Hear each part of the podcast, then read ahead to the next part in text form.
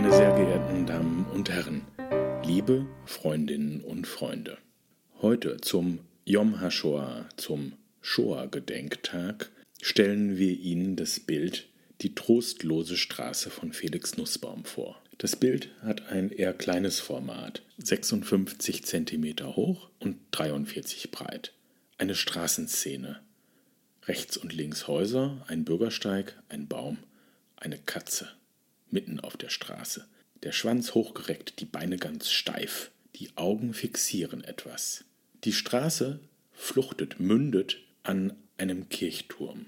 Das Gebäude auf der rechten Straßenseite mit dem Bürgersteig scheint kein Wohnhaus zu sein. Ein hohes Sockelgeschoss, schlanke Fenster mit Rundbögen und darüber rechteckige. Aus einem hängt eine schwarze Fahne.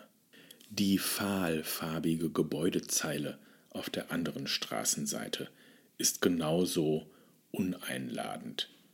Aus den dunklen Fensterhöhlen hängen vier schwarze Fahnen.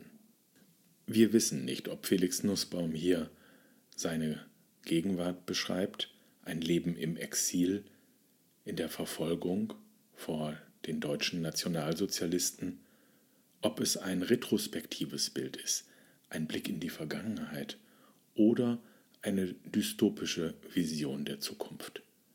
Wir wissen auch nicht, wann er dieses Bild gemalt hat. Möglicherweise in Berlin in der Xantener Straße, als er dort sein Atelier hatte, vor 1930, vielleicht aber auch in seiner Wohnung in der Rue Archimede in Brüssel 1937. Den ersten echten Hinweis auf dieses Bild gibt es in einer flämischsprachigen Zeitung in Brüssel 1938. Da heißt es Rue Triste.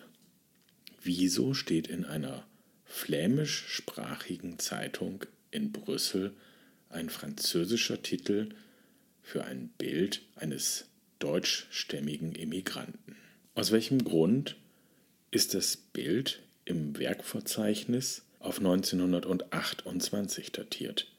Um noch tiefer in die Analyse einzusteigen, wieso steht im Werkverzeichnis Nussbaum mit deutschem mit Buckel S geschrieben, aber rückseitig auf dem Bild auf der Leinwand steht Nussbaum mit SS, so wie er sich eigentlich erst ab 1932-33 schrieb.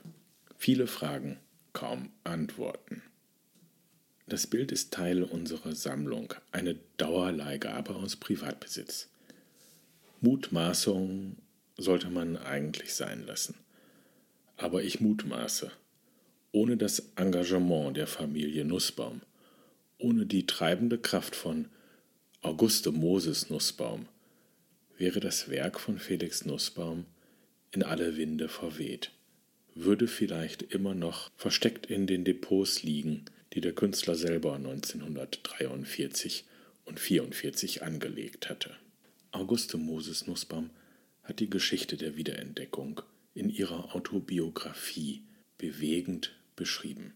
Christoph Rass und ich hatten die Ehre, dieses Buch im Wallstein Verlag herausgeben zu dürfen. Direkt nach dem Krieg suchten Auguste und Sulamit Sophie Nussbaum nach ihrer Verwandtschaft, nach den Überlebenden der Familie. Es gab keine. Alle wurden ermordet. Natürlich suchten sie nach Spuren ihres schon in den 30er Jahren berühmten Cousins. Erst fanden sie nichts, dann ein bisschen und dann immer mehr. Und dann mussten sie prozessieren. Sie mussten kämpfen, um ihr Erbe, das Erbe der Familie, zurückzuholen zu bekommen. Um die Reisen und die Rechtsanwälte bezahlen zu können, mussten sie immer wieder gefundene Werke in den Kunsthandel geben und verkaufen. Der Münchner Kunsthändler Michael Hasenklever organisierte für die Familie diese Verkäufe. Ein Freund hatte den heutigen Besitzer damals darauf aufmerksam gemacht, dass Hasenklever Bilder von Felix Nussbaum verkauft. Dem Leihgeber sei an dieser Stelle ganz herzlich gedankt. Aufgrund seiner Großzügigkeit können wir das Bild seit zwölf Jahren bei uns im Museum zeigen.